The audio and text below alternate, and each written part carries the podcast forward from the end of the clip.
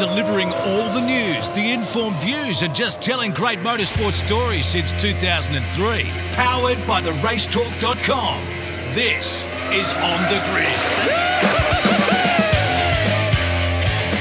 G'day, everyone, and welcome to another episode of On the Grid here on mypodcasthouse.com or whatever you're listening to us on, especially on the Radio Show Limited's RS1. Thank you for joining us. A big week where we look at what happened down here in Melbourne at the Australian Grand Prix, a massive weekend of racing for all categories that were there, including Formula One and also supercars. We'll cover that off very shortly with Richard Craill and also Mark Walker to join us. And we'll have a chat to Richard too about his involvement in calling the Formula Ones for Channel 10 here in Australia. First of all, though, let's have a listen to a few of the drivers and their thoughts on the Australian Grand Prix.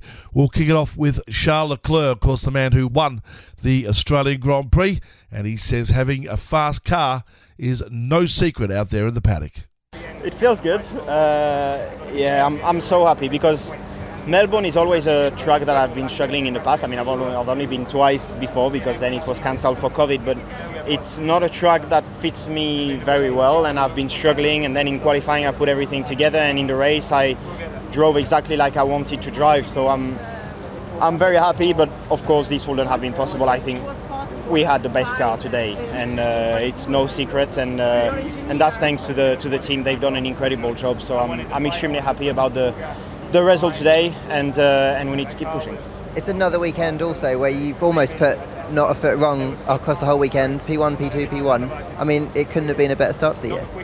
Uh, yeah, no, no, it, it couldn't be any better. Maybe a P1 in Jeddah, but uh, yeah, let's not be too uh, greedy. Uh, it's uh, it's ex- exactly the approach that I wanted, and, and the approach I want to keep for the rest of, of the year. I think um, to not do any mistakes, to always be there um, is extremely important. And um, and yeah, for now it's it's paying off. But we're only at the third race in the championship. I will do mistakes in the in the air for sure. It happens to everyone. But I'll try to do the least of them. Second on the podium was George Russell, and he's pretty happy with the way Mercedes are just getting points now after a pretty dodgy start. Yeah, absolutely. I mean, there's been so much hard work going into this, and we know we're not quite where we want to be, but we um, we made the most of it. And as we said in Bahrain, you've got to be there at the end to to have a shot. Um, was a bit fortunate, but that's how the game works sometimes. Sometimes it goes in your favour, sometimes it goes against you, and uh, we'll take it. A great team result as well in circumstances where you said aren't ideal. I mean, we we were probably the fifth fastest team this weekend, and we came away with P3 and P4 ahead of the McLarens, ahead of the Alpines. Um, we've got to be happy with that. You know, we know where we are at the moment. There's so much potential in this car, but we still keep on getting some good results. So um, yeah, let's keep going. Third on the podium, also Lewis Hamilton, also pretty happy with the way Mercedes performed this weekend. Yeah, great, great team result. George did a great job today. I got to watch the great battle he had uh, with Perez, and um, yeah, a bit unfortunate with the safety car, but I think we did a great job today. Con- uh, considering the pace deficit that we have to the guys up ahead, I think we did a good job. Is this the best that you guys can do until new bits start coming on the car? Just you're still taking as many points as you can week in yeah, week out. that's that's the goal right now. Is why we still have these problems. Is just maximise uh, points, and, and that's what we've done today. Aussie Daniel Ricciardo drew the absolute wheels off his McLaren, as is his teammate, as it did his teammate Lando Norris. Let's have a listen to what Daniel Ricciardo thought about his home Grand Prix. Yeah, it's uh, it's nice nice to have a, a positive weekend at, at home uh, for sure. It's been all, all weekends just been a, a step in the right direction, and uh, you know a few weeks ago in Bahrain, probably uh, many home fans were thinking, oh no, this is maybe going to be a bit of a painful home race for Daniel, but uh, yeah, it was really nice to have such a quick turnaround, you know. So um, the team certainly found a bit in the last few weeks, and that's that's been really nice and encouraging. So yeah, uh, steps, big steps in the right direction. We'll keep keep at it, keep chipping away, and as always, still still things to improve. And first part of the race, I was, I was relatively happy, and then second part, it drifted a little bit, and then came back. But um, yeah, uh, I'll keep keep at it, keep working. But uh, happy for the team and the home crowd. It's nice to hear you saying that you were comfortable this weekend because that's not a thing that you've been able to say a lot of your time at McLaren. Does that give you confidence now going ahead? That I know it's different tracks and everything will change, but that must give you confidence. Yeah, it's it is like it's still. I think this this year's been with these new cars, and I think just having another year under my belt with the team, you know, it's I do feel better. You know, I think there's still still putting it all together. You know, I, I can I can do a better job, let's say, at executing more consistently. Um, but the general comfort is, is is better for sure, and it's getting there. Um, I say getting there. I don't want to like say uh, each weekend like ah, oh, there's still like it's not like it's a case of excuses anymore. But uh, yeah, it's just uh, just me kind of as I said, kind of putting all the pieces in the right place. But uh, yeah, I think this was a maximum we could have done this week as a team, and uh, happy to walk away with good points. And here's his teammate Lando Norris. Yeah, I think um, I guess a bit of a shame. We lost both positions at the start just because uh, we had a bit too much wheel spin, um, so we just didn't get that quite right. But that happens sometimes. Um, but even after, I think their pace was much stronger than ours anyway. So whether whether or not we were ahead after the first few corners and first few laps, uh, I think they had a much stronger race car than, than we did today. Um, but yeah, I think a lot of positive things. You know, I think um, realistically we were a bit better than where we when we looked. You know, we had a, a couple issues here and there which uh, we had to manage. So um, I definitely should have been a little bit higher up on, on track, not in terms of position, but just uh, time. Uh, but the main thing is we had two points in a, two cars in the points, two points in the car. Um, so uh, yeah, I guess we're, we're very happy with that as a team. Good motivation for everyone, very rewarding, I guess, for, for everyone. Uh, so we're satisfied. We're happy. We're happy with that, and we just need to try and continue that next step. And the only Red Bull car to finish was that of Sergio Perez after, of course, his teammate Max Verstappen expired or his engine expired. Anyway, this is what Sergio had to say about his Australian Grand Prix. Yeah, a good result certainly. Um, so, but a lot of work to to do, you know, ahead. And I think these first three races we've been quite unlucky uh, with Bahrain, with Jeddah, but um, today was a bit of a concern. I think we got a few, few things quite wrong fundamentally, and um, yeah, a lot of things to a lot of a lot of things that we have to review going forward. What are those concerns? What are top of those lists? Um, I think generally what the direction we took with the car through the weekend both cars went very different ways, so I think we have good information to understand and, and hopefully come back stronger. We do thank Formula1.com for all the audio there that we used in our news spot. All right, let's bring in the boys to have a chat about the weekend. You're listening to the latest from around the motorsport world. On the grid.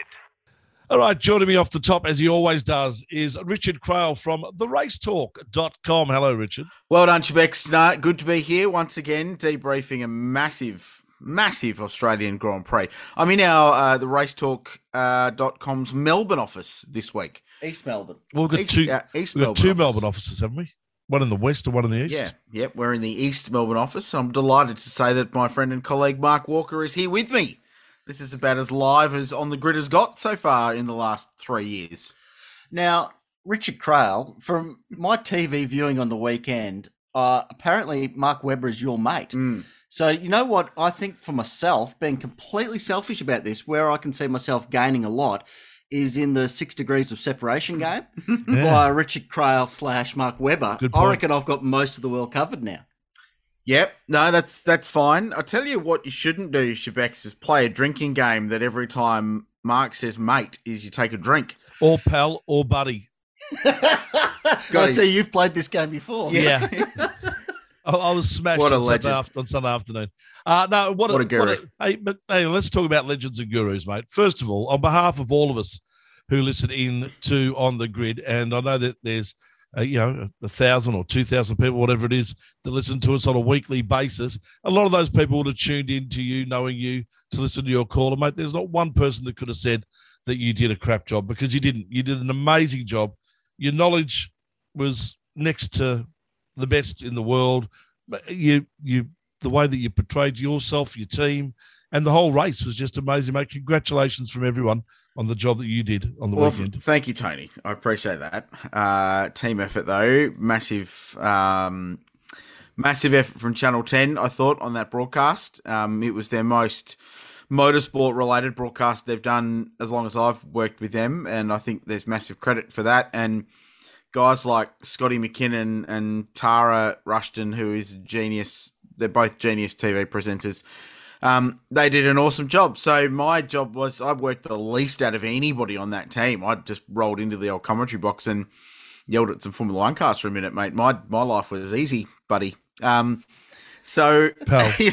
and and I just worked with some good gurus, pal, like um, like Mark and, and Tom Clarkson. Tom Clarkson's one of the nicest human beings as well in the world. He's so very very cool. But mate, it was awesome. It was genuinely a really good life experience, and it's something I've wanted to do um, the entire time that I've talked about car racing. So yeah, it was really, really good. There's not much more I can add to it. My brain's still fried from it, to be honest with you. But um, yeah, it was a really, really cool experience. And the feedback has been genuinely lovely and better than it deserves to be. But I, I thank everybody for that. Uh, further to that feedback, uh, one of the beauties of Twitter is that you can look up people's mentions, even if they're not yourself. So if you do a little Twitter search for at Crailsy, you'll notice that there's been 750,000 people watch that show on the weekend, and none of them had anything bad to say. And and it's a Formula One, you know, if you say anything that's not quite right, you Mm. are going to get called out by tens of thousands of people. They'll lob go on to Twitter Mm. and let you know all about it. So if you can get away from that scot free, I think that's pretty good. Uh, how was the whole experience? What's Formula One commentary like compared to everything else you've done? You've commentated everything else there is to do in Australia, and here you are doing Formula One. What was that like? Oh, look, I don't want to burst the bubble, but it's and the only way I could approach it without freaking myself out. Um, and and I, I will tell the, the listeners to of on the grid because we're all mates and we're all sitting around the pub having a beer. That when the Formula One theme music played on Friday before practice one, so da da da da da da da. da um, I, I love that, and it, it, I, I think everyone who watches Formula One gets At this juncture, can I notice that? Can I say on record that you were humming it a lot yesterday? I was. Yeah. I, it's not, it wasn't just yesterday, Mark. I'll give you the hot tip. It's been about four months. I got the phone call uh, Tuesday of Bathurst last year to do this, and uh, I think Tuesday night I was I was humming it in my sleep. Um, yeah, look, it, it's the the only way I could do the race without freaking myself out was by just making it another car race. And I know that sounds incredibly unglamorous and unformula one, but I, I caught myself in practice one because know I've, I haven't missed a Grand Prix for years, and either live or nearly live, to, irrespective of the time zone. And you know, in, in recent times, it's that that Formula One theme composed by Brian Tyler. It's a brilliant bit of sporting theatre introduction that plays, and you go, oh, "It's Formula One time! How cool!" And you know, your ritual on a Sunday night. It's ten o'clock. Grand Prix starts. Theme music rolls in. Hello, everybody. Welcome to Silverstone British Grand Prix. Bang, bang, bang. Here's the grid. Away we go. Um, when that played Friday afternoon, there was, and I I don't think it was noticeable on air, but there was a brief pause because I was sitting there listening to it, watching the television, fully expecting somebody else to say hello and welcome to Albert Park. But it was you. and and then the producer was in there going, Q Kraus, and was like, oh shit, that's me. I'm supposed to start talking Yeah. now, and it's a Formula One practice session. So, and I, I think the first um, the first minute of practice one was probably a bit wonky because I was still a bit like, how cool's this? But honestly, after that, it was it was just you know relying on your research and your knowledge of the sport and working with Tom Clarkson, who, as I mentioned earlier, is just a lovely human being and very giving in a commentary situation in what he gives from a, a broadcast point of view and his knowledge. And he's there to be the expert. And then we were fortunate enough to have Aussie Grit there on Saturday and Sunday. And, and Mark, I, think Mark's one of the, and I'm not just saying this because he's A, a legend, and B, um, He, he's your mate now. and B, we're mates, but, um, which is not true, but. oh, well, um, hang on. Well, let's let's let's justify or clarify that. Do you have his mobile number? No, I can't answer that on air. Well, you, you can say yes or no. Yeah. Okay. Um, so you're mates. End the story. It's no, we're not. That's an easy not. way to fix that. Co- colleagues, colleagues. But I think what the point I was trying to make was that I think Mark is one of the best analysts in Formula One because I, I genuinely think he's up there with Brundle. One because he's very articulate, and two because he calls a spade a bloody spade. He spade. does, doesn't he? Yes, correct. So, and we actually got him up, up him after qualifying because he, you could see him just pulling himself back a little bit after the Albon Stroll kerfuffle in Qu- Quali One, um, when it was quite clear he actually wanted to unload at them and give them both barrels. But his commentary is incisive. He knows his stuff. He calls it like it is, and I, I think that's why he's so popular as an analyst and why Channel Four in the UK still have him, and it's why he's a, a good partner to call with on air because you get he doesn't just waffle. He gives you, unlike me, he gives you stuff um, every time he says something on air, and it's it's relevant to the broadcast and what you're talking about. So I know my Sunday. I've finished my work for the day at the track at three o'clock. Raced outside. We'll go to the fence. We'll get some photos for the race talk. And quite frankly, I couldn't get near the fence. And I mean, I think this is something we can talk about in a Yeah. minute. But uh, so I decided, bugger this, we're busting a move, go home, watch the race on Channel 10. I couldn't get 10 play to work in the car, but I did get Kayo to work in the car, which took the Sky Sports uh, feed, which we all have come to love over the years. Except there's bits in it that don't quite go very well. Like Ted, they cut to Ted at one stage and he just started waffling on about Abu Dhabi last year. Just completely random, not just grinding an axe Mm. in favour of Lewis. And it's like, it wasn't necessary. And even Crofty told him to pull his head in. And it's like, there was none of that in the Channel 10 side. Sam Power. How about Sam? Where does he come from? I I think Sam was best on ground. To be honest with you, um, Sam was offered up to ten by Formula One because ten has a partnership with F one for the free to wear rights, and, and as part of that deal, ten uh, Formula One supply some talent from their F one TV production. So you would have seen the lovely Rosanna Tennant pop up on the broadcast throughout the weekend. She's a lovely human being and very, very capable and, and, and knows her stuff better than anyone in the paddock. Um, and we were going to have someone else, but unfortunately he got tied up with some other commitments. So F1 put Sam's name forward because Sam has worked in Formula One for a long time in the paddock club experiences and behind the scenes and giving tours and with corporates and teams, and he knows everybody in, in the land. So they offered him up. And and Sam hasn't done much TV, but I dragged Sam into the Combox in Formula Ford races and Carrera Cup races back in the day. And as Mark will attest, he has always been a brilliant interview. And genuinely, if you're a racing car driver that's a brilliant interview, you're going to be good at the other side as well. Like Neil Crompton, e- even when Neil was just a race car driver, he was always a very good chat. Mm. You'd go and seek him out. Larko was the same. Um, even Skaifey, as, as prickly as he could be, was always a good interview. So if you can string a sentence together, you can generally do TV. And my God, he was just very, very capable. I remember back in Formula Ford in 2012 when I was doing the PR for that, and we were both commentating it. Mm. If there was a big event and there was a TV interview or something, the first name I'd always put forward would be Sam, Sam even if he Mm. wasn't necessarily, you know, the lead guy in the pack. You know, you try and give all these kids a, a good opportunity to talk to camera and get some experience up. But if there was a crucial one that we wanted someone who could actually string the words together, it was Sam. Yeah. Here we go, a decade later, and he's there doing Formula One with yourself. Yeah, yeah, and, and honestly, that was probably one of the highlights, is because I've known Sam for fourteen years, if not a little bit more, because he's an Adelaide boy. So of course we know everybody is But- over there. So But the, but the backstory, he was a gamer, yes, Turn racer, correct. via improved production. He was one of the to Formula- first. to Formula To Ford. Fo- yeah, correct. Formula Ford and Formula One. Yeah, There you go. yeah, He exactly right. Super Cup. He did see he did a season of Super Cup. Yeah, he's a genuinely very good racing car driver. He was podium finisher in Carrera Cup Australia. He beat some big names. Like Steven Richards was champion when Sam Power was in there. Hmm. And and Sam beat him. So no, look, it, he's genuinely good racing car driver and and, and added a lot to the broadcast. I'll, I'll tell you a story because he's not on and I can get away with it. But um, so Sam was there to be an expert, not to be a host. That's why we had people like Tara and Scotty who are so good at what they do. Those professional TV hosts, they just they're at another level. Shebex, you know that Mm, you've worked yep, with them. Yep. Um, but we gave, well, we, the, the production gave Sam a hard count. So a hard count in TV land is we need to get to a segment, or in this case, it was a race. It was S5000. We need to get to that at, let's say it's 10 past 2 exactly.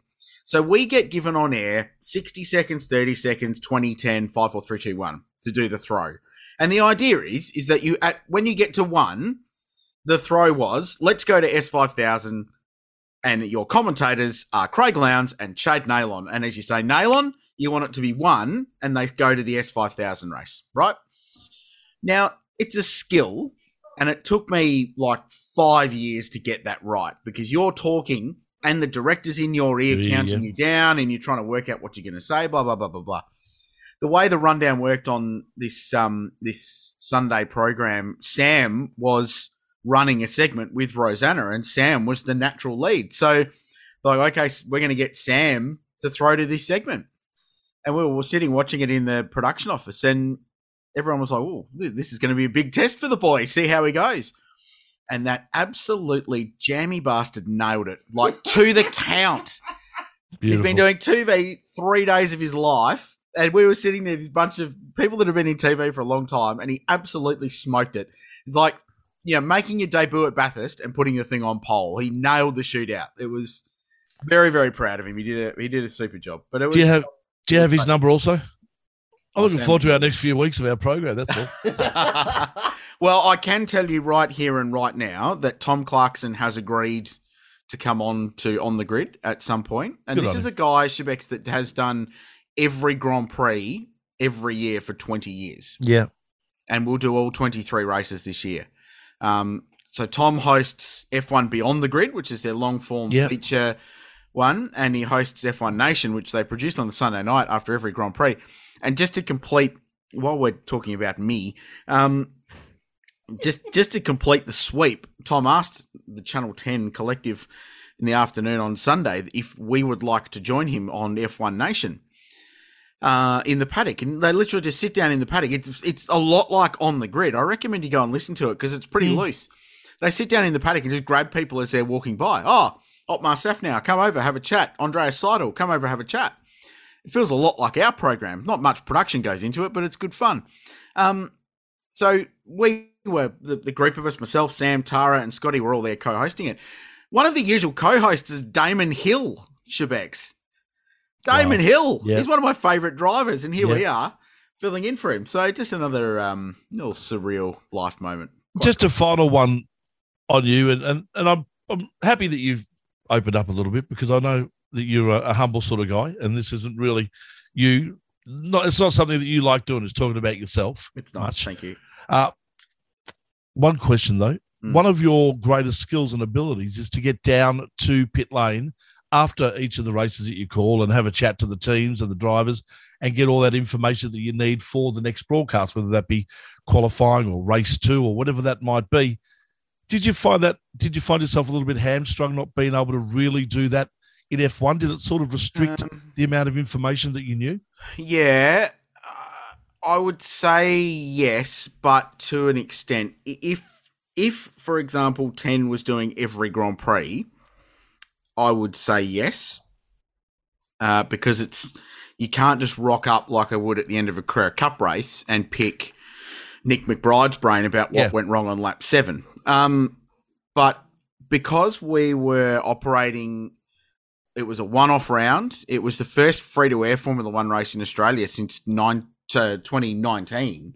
So we we went in with the approach of this is an audience that a good chunk of which have probably watched Drive to Survive. Yep, good They've, point. they've may have caught a Grand Prix on Fox or Kayo at someone else's place, but probably haven't watched and sat down for a full Grand Prix for three years. So we had to go at it at a reasonably high level approach and, and make sure we were communicating to that audience what it was about. So we could spend more time talking about who Charles Leclerc was rather how the 16th lap of his long run pace on Friday in FP2 was very, very strong. And Okay. that was the indicator where we thought the Ferraris would be good. We did a little bit of that because you don't want to dumb it down too much, but that adding us us finding out and talking to Charles or somebody like that of a night, we it wouldn't have added an enormous amount to the broadcast. If you you're Crofty and Brundle, yeah, you do that because you're mixing with these guys every week, so you do Yeah. get those storylines. But for our point of view, the research you can do, you know, the F1 media is so good. The amount of coverage that pops out is ridiculous. So there's so much to take in. Like I, I went into every session with a full notepad. Every session Yeah. of of oh, Kevin Magnussen said this, so and so said this. Yeah, I, I didn't find it a drama, but if you were doing it every round, you would want to build those relationships and have that ability to wander into a McLaren and go, "Hey, Andreas, what's going on with your cars? Why are they terrible, or why are you all of a sudden good?" So, yeah, that's that's probably the biggest difference, to be honest with you. But when you're a, a once one shot broadcaster doing one event, you just don't get that access, Yeah, let alone no, have the, exactly. the time to try and explain it. And you heard earlier in the news uh, segment that our access to drivers, I mean, thanks to Formula1.com, we were able to hear the Yeah. words of a dozen or so drivers after the race and their thoughts on how it all went. Mark, you mentioned the crowd earlier on and how difficult it was to get close to the fence. Over 400,000, an amazing number for the Australian Grand Prix for this year. Broke records that have you know been around for a little while. What was it like out on the fence and, and as you said, trying to get around the track as a photographer? It it was genuinely ridiculous. Melbourne's back, isn't it? You know, Melbourne's had such a torrid time over the last few years, more so than practically anywhere on earth, and mm. yeah, they were all back. You know, it was so much bigger than I've ever seen there before. Because typically, you know, you could lob up to the fence anywhere, and you might be two or three back, but on the weekend it was 10 back and everyone was standing on each other's shoulders to try and get a view yeah. it was ridiculous like even saturday during qualifying i just decided to no it was free practice three just walk down the demarcation lane. You know, I didn't have the right ticket to take photos, but it was just so hard to get around. If I walk around the entire outside of the track in the demarcation lane, it's quicker than trying to go over the bridge across Albert Park Lake. You know, there's just so many people everywhere. And you know what? The thing is, they were all so knowledgeable. Mm. They were all engaged. They were really into it.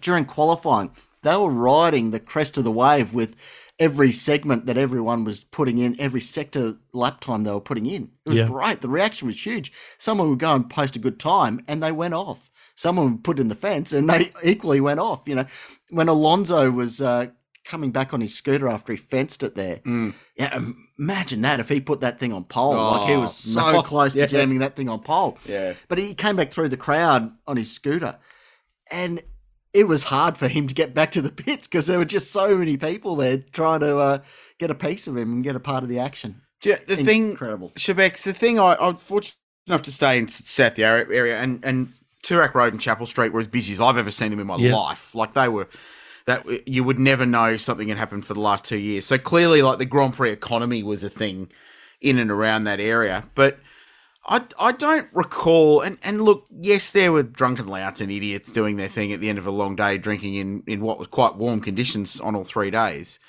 But I don't recall a crowd being that just genuinely happy to be somewhere. That's a very fair point. It, very it, fair point. It was just the whole thing. Like there were long queues for the the boozers, there were long queues for the loos, but you know, ninety percent of the people that I saw, they just didn't care. They were just so happy to be there, and it was a genuinely up vibe. And I, I think the track invasion at the end sold all of that to the world. Like that, that was just such an unbelievable mm.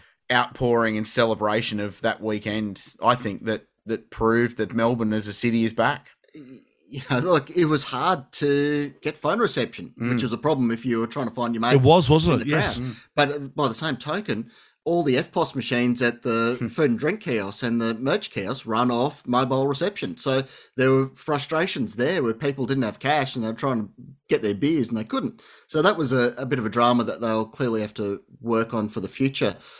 I tell you what, though, those merch stands, holy cow! You talk about uh, the F1 economy. Hey, if they were hundred dollars for a jacket, ninety dollars for a taking a million dollars every ten minutes around oh. that place, it, I'm talking about all the merch stands together. I would be I'll be absolutely amazed because it, they were five or ten deep with people coming over the top, throwing cash at the guys behind the counter, saying, "Give me that, give me that," before it runs out. If McLaren didn't sell hundred thousand oh. Daniel Ricciardo hats, I will be blown away. And at t-shirts. ninety bucks and a t-shirts.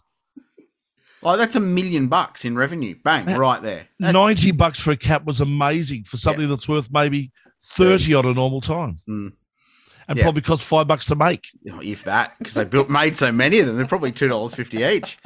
Yeah, just just amazing that that track invasion at the end. I, I how many AGPs have you been to? I, I reckon I've been to fourteen here. Yeah. That was Bathurst like, wasn't it? Well, no, but no, it was bigger. It was bigger, way yeah, bigger. Okay. Yeah. Mate, that that shot of from turn fourteen the crowd was all the way down yeah, to turn were, one, and yeah, it was correct. it was Monza spec. That's yeah. probably the highest praise you could pay it. it yeah, the, the, disassembly crew actually had an easy job of it. Yeah, there was nothing left to put on the back of the truck. Yeah, it was genuinely, just genuinely such a lovely experience. Uh, I walk walking in on Sunday past the the fan walk to the paddock where all the drivers get mobbed every morning. And they had a DJ there for that, and they were ten deep from seven o'clock in the morning till nine thirty that night. Well, we left the track at seven thirty, quarter to eight, and they were still absolutely reamed there, waiting for drivers to come out. And in fact, one of our Channel Ten producers, her cousin, was at the race and was looking for directions and tapped on the this random window of a rental car trying to get an, an idea about where she needed to walk to get out. And it was Lando Norris, Oh. who had no idea. Um, but like they, I rolled in on on Sunday, and the DJ had them all singing "You're the Voice," and that just it was Saw the video of that. That was it great. was just a celebration. It was such a wonderful thing to be part of. Uh, the, the one downside is everyone's got COVID now. Oh, well, no, well, do we? We don't know that. Don't, don't say that. We don't know that yet. It, it will genuinely be interesting if there is a COVID spike in numbers, won't there? Uh, Tuesday, yeah, Wednesday, but it'd also be Thursday. generally interesting though if there isn't, because if there Yeah. not then that's got to say to governments, well, hang on, maybe this isn't as bad as what we actually thought. I think they've made that decision anyway, haven't they? But well, they probably have. Anyway, we get bogged down in that. But no, genuinely amazing event, Shebex, and I, I don't think anyone who was at the 2022 Australian Grand Prix will forget it in the same way that we haven't forgotten the um, the 2020 race as well. No, exactly. And let's have a look at a few of the uh, incidents from the race and, and have a chat about those. It was uh, a fantastic win for Ferrari. And uh, I suppose if you're going to have a Ferrari win outside of Italy, then maybe Melbourne might be the place to do it. Lygon Street went absolutely off. But I was amazed, and, I, and I'm wondering whether it's a, an issue with the sport or not, when Alex Albon is actually more excited about getting one point for finishing 10th than the winner in Charles Leclerc was for actually winning the race. Oh, Charles was pretty. He was, he was- pleased, but he gave himself a pat on the back pumping. at the end of it. Albon was pumping. Yeah, oh, but as he should be. He was mighty.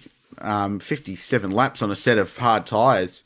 And we all thought they'd do 32 or 33 before they really started to gr- degrade. So that was a unique strategy. They went into that race with that as a plan. That was one of their options was to run the hard until they could run the hard no more. Um, and it turns out that was one lap before the end because you have to run both compounds.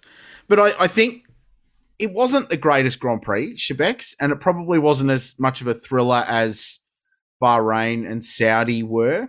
But what It's it did, moments. yeah, it was had had moments for sure. What it did do though was prove that they've ticked a box in getting that midfield closer, because behind Ferrari and Red Bull, okay, so the the Mercedes were very decent.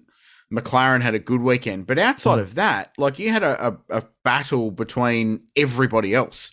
And even though Williams are no good in qualifying, in a race package, they're actually pretty decent. So, yeah, Albon was a legitimate seventh when he pitted. That was just on smart strategy and good car speed. So, I think the new regs have helped that. They've helped draw, give the F1 field slightly more of an IndyCar vibe where if you're not in a, the best team, you can still jag a big result at some point. And that's what it's lacked in the last couple of years. And that was one of the stated aims that Ross Brawn and, and his team wanted to make happen.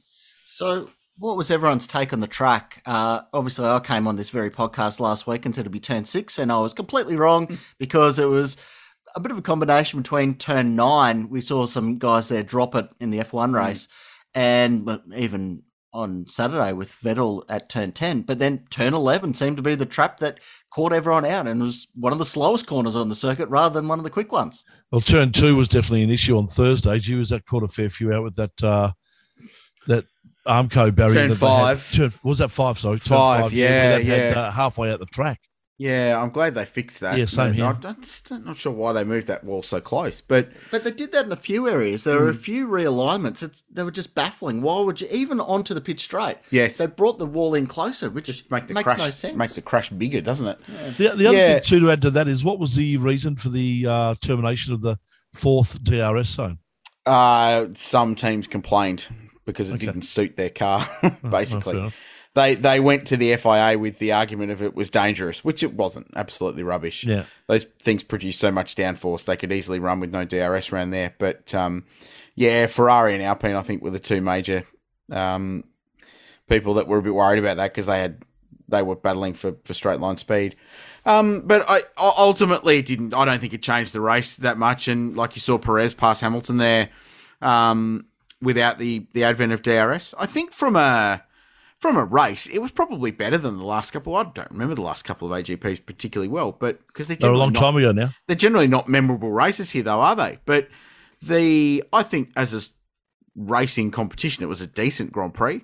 And that, like turn 11, as Mark said, it's the most innocuous corner on the circuit. They've made it wider and safer Yep. to promote overtaking, but it's where every single person had a drama, Yeah. which is great. But from Well- a visual, from a visual spectacle, Shebek's like fast, Oh, Yeah, fast, yeah, like very you- fast. Yeah, you- properly it- fast. It's not often you make a racetrack faster, and they did that. And Well, every like- every category had six, a minimum of six seconds taken Mm. out of it.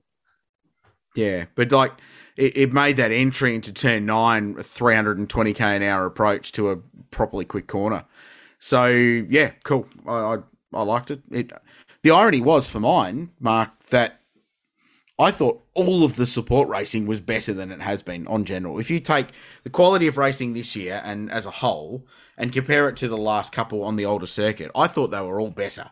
Carrera Cup was better than it has been here. Yeah. Supercars, they were all on crack for some of it. That was ridiculous. Yeah. And S5000 was outstanding as well.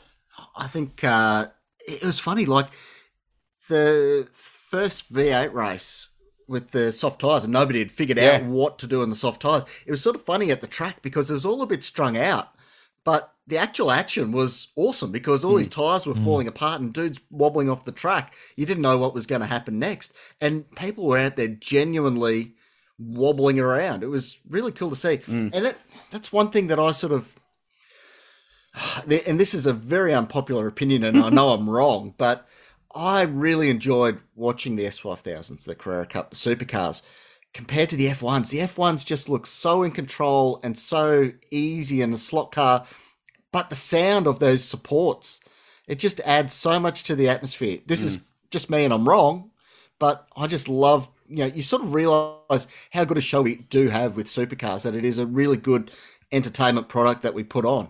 Uh, you, I think I spoke to you about this, Richard, earlier. I didn't speak to you about it, Mark. For the first time in my life, I actually heard, I, I listened to aerodynamics in these Yeah. F1 cars. Yeah. You did mention that. Hear- hearing the car pushing, Yeah. yeah. it was just amazing pushing through that wind that was around it. And, and the most obvious places where it happened, more so than anything, was just out of pit lane, so down down uh, the main straight, and then around the back, just before turn 11. You could really hear it. It was noticeable of the Mm. cars just pushing through that air. It was amazing.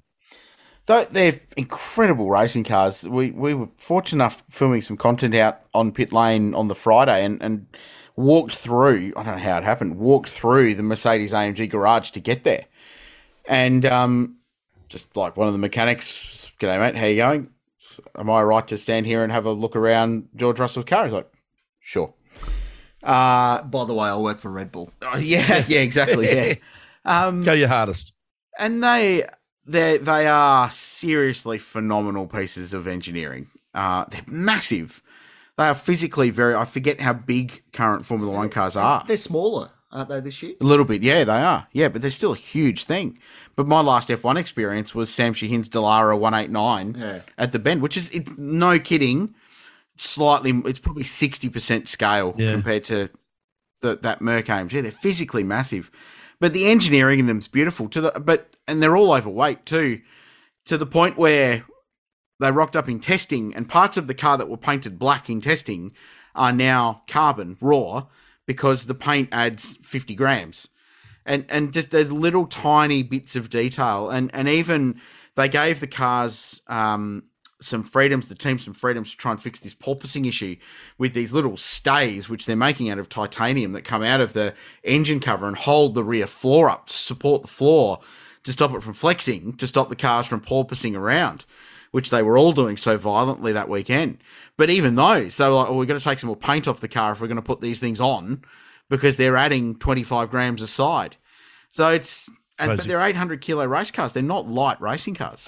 I, I got to say, Sebastian Vettel really did a good, solid thing by the spectators of Australia by shunting and having his car parked in the demarcation Yes. lane there, so people could get up close and personal and have a good Yeah. gander at them. And it was happened so many times over the weekends with cars pulled over to the side of the road that uh, you could, like me, just walking through, Yeah. you could have a really good perv at what these things look like, which was uh, pretty cool. Uh, a couple of final things on the Grand Prix itself. The form of Mercedes and McLaren. Do we expect that now to stick around and, and head to Italy? Well, the Mercs, I, the the general vibe that I got from the people I was very fortunate enough to speak to, Shebex, was that Mercedes probably have a very, very good car. They've just got to fix this porpoising issue, which is causing them all their time. So when they get a new floor on that car, which they think will be perhaps not Imola in two weeks, but the the round after, which I think is Miami, which is going to be a hell of a show. Um, They reckon that car is genuinely going to be very, very fast and should be there with the Red Bulls and the the Ferraris. McLaren, we had uh, we spoke to Andreas Seidl after the race on the F1 Nation pod, and and he was saying that it was a combination of the track suiting the car, but the new track surface played a big role in them getting a setup right that worked. So the new bitumen that the AGPC graciously laid down for Daniel Ricciardo, clearly, uh, to perform well. So I, I think the vibe about McLaren is they're still going to be a bit hit or miss depending on on the race. But can you imagine imagine a world championship fight which has got the Ferraris, the Red Bulls, and Mercedes in it? I don't know Yeah, when the last sure. time we had three teams competitive in the same season. So I, I kind of I don't want to see them win because I'm a bit over it. But imagine Mercedes getting back to winning form and the kind of battle that we're going to have with the, an informed Ferrari and a Red Bull that will clearly bounce back and stop their things from blowing up every week. And the final thing for me is I am clearly concerned about Mick Schumacher. Gee whiz, he had a massive shunt, didn't he, a couple of weeks ago, and it could have had an even as big a shunt here on the weekend as well.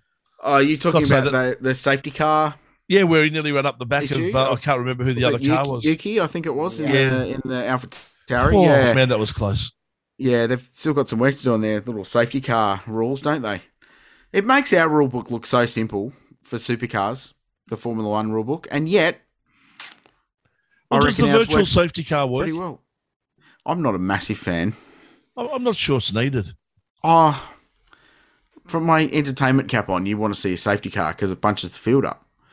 I get it, and and if you're, but like George Russell loves it because he jagged it and got a free pit stop and finished third because of it. Correct. Yep. So if your timing's right, fantastic.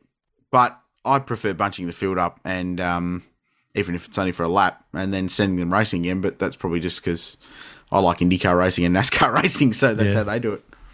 Uh, moving on to the supports, we uh, Aaron Love was fantastic for uh, three races, uh, qualifying and uh, and the like. But he, uh, you know, it was an interesting move by Aaron having a chat to him. So he came over to Australia.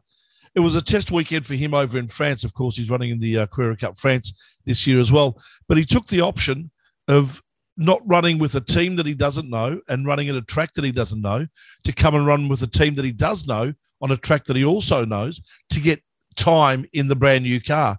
And Cheers, I'll tell you what, he's pulled the right ring on that, hasn't he? Yeah.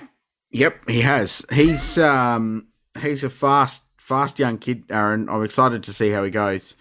But all these drivers are about getting laps in the 992 in the new Cup car before the season. So for him to go back to Europe, even if he doesn't know the team that he's working with, at least he knows the car and knows what it takes to get the most out of it. And didn't he just on the weekend? Should probably Yeah. talk supercars as well, Shebeki. Yeah, no, we'll Um, get there. We'll get there. Okay, good. Ford, like Ford, have still not won a race yet this year. Like that's And they don't look like they are going to. Big at any deal. No.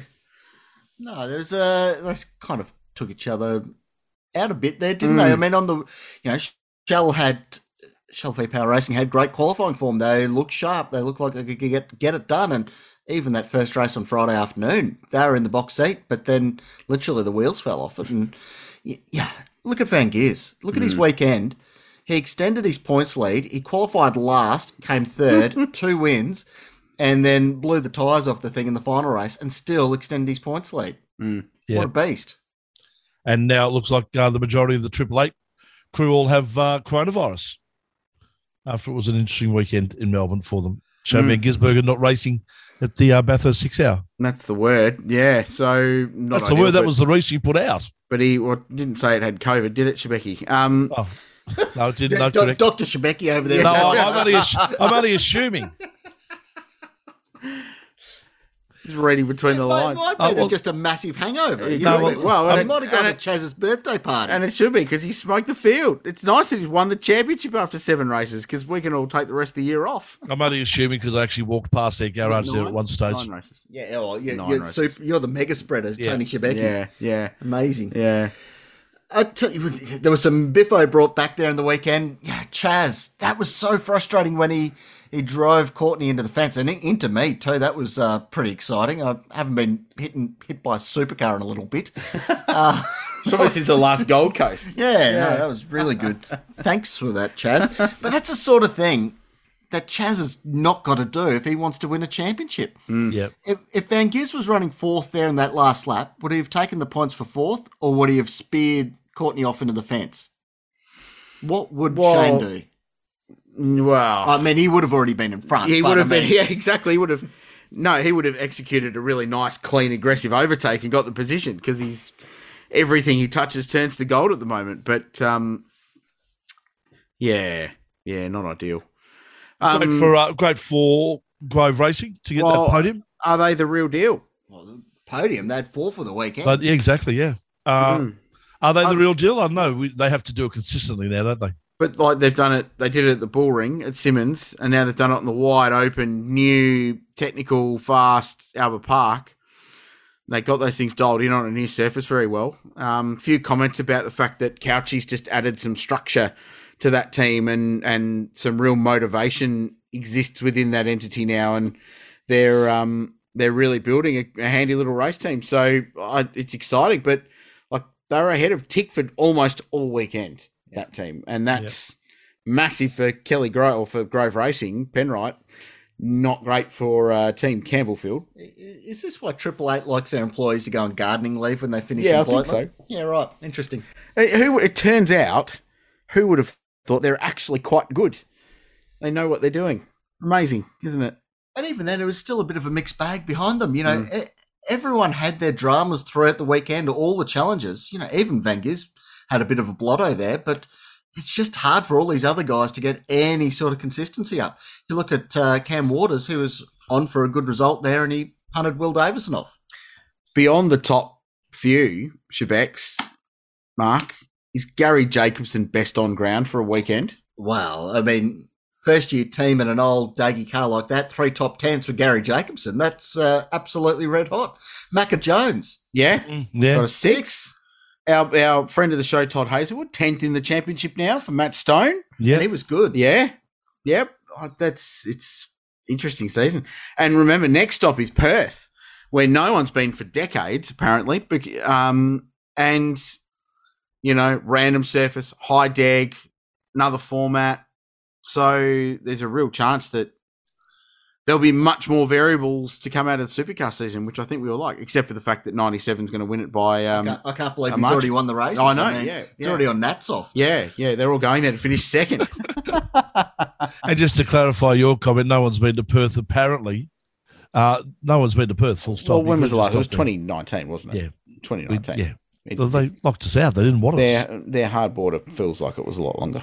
Mm, they, well, they would have liked it to have been. Probably. All right, let's turn our away our attention away from the Australian Grand Prix weekend. I think we've done that. Uh, quick look at what's happening this weekend. Of course, you uh, boys are heading up for the Bathurst Six Hour. We are, and uh, we're thinking, Shebex, uh, and this might be the first time Mark's heard of it, but we're going to do a little bit of a uh, road to Bathurst story, Nice. and I'm sure it will pop on various channels at theracetalk.com. But um, last year we we did our Bathurst hot lap, didn't Track we? walk. Our non-hot lap, where we both almost died. The coldest lap in the history of It was not hot. Uh, w- amazingly, we got away with it with uh, out a heart attack each. But you can listen to that on the on the grid archive. Uh, it's via theracetalk.com or Yeah. mypodcasthouse.com. It's up there. Uh, we might share a sneaky little link for it again. But we thought now we've done that and given people the tour around the venue. Why don't we give people a tour of getting to the venue in the first place? And the most popular road trip, from what I can tell, for fans going to Bathurst is Melbourne to uh, Melbourne to Bathurst, and I've never done it. So we're going to drive up. As you listen to this podcast, we will probably be driving into Bathurst uh, right now.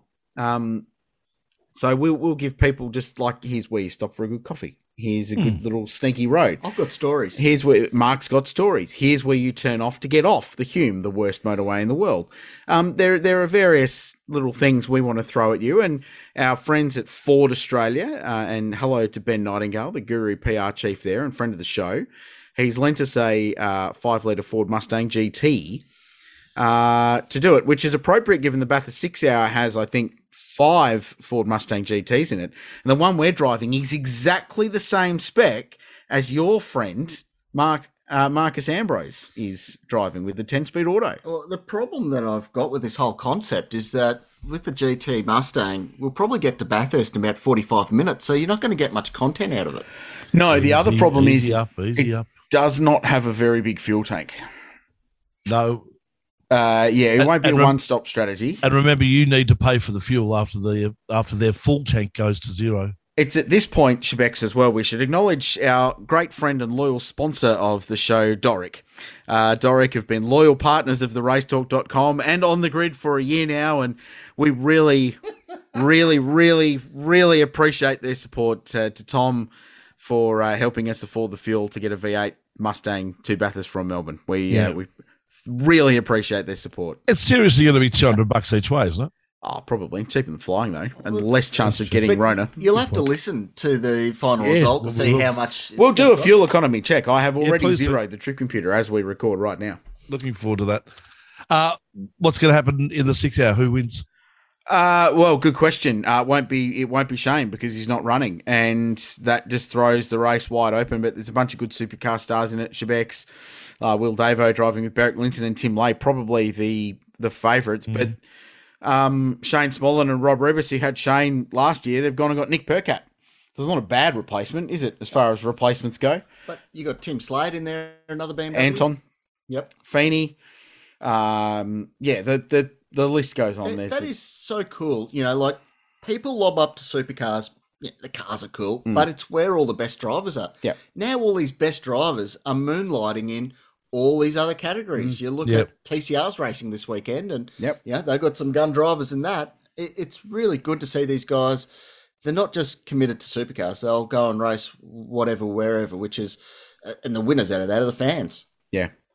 Certainly are. Boys, we'll let you uh, go get some sleep. You got a big drive ahead of you after this podcast. So thanks for your input today. Really appreciate it as always. Thank you, Shebex. As always, the pleasure is ours. It is. uh, safe trip. Catch you next week we'll wrap up the Bathurst six hour and preview whatever else is coming up. It'll be Perth, I think, uh, for supercars. Or are they another couple of weeks away? Uh, they're they're still two weeks away after Yeah, Bathurst. okay. I think Thank after God Easter. Yeah, God, no, it's been what what a wow the start of the year insanity. Uh, Bathurst twelve hour, not that far away. Shebex. No. Um, and I will reach out to Tommy Clarkson and maybe get him on to talk about going to Imola because um, Formula One returns there to the Emilia Romagna Grand Prix because they're the part of the country paying for it. Um, but it will be the first one since that track's come back where they'll have a full crowd. Yeah, and if there's mad crowds, it's a bunch of Italians at a Formula One race. So uh, look forward to that. Catch you guys next week, and we'll catch you. And thank you for listening to us right here on the grid.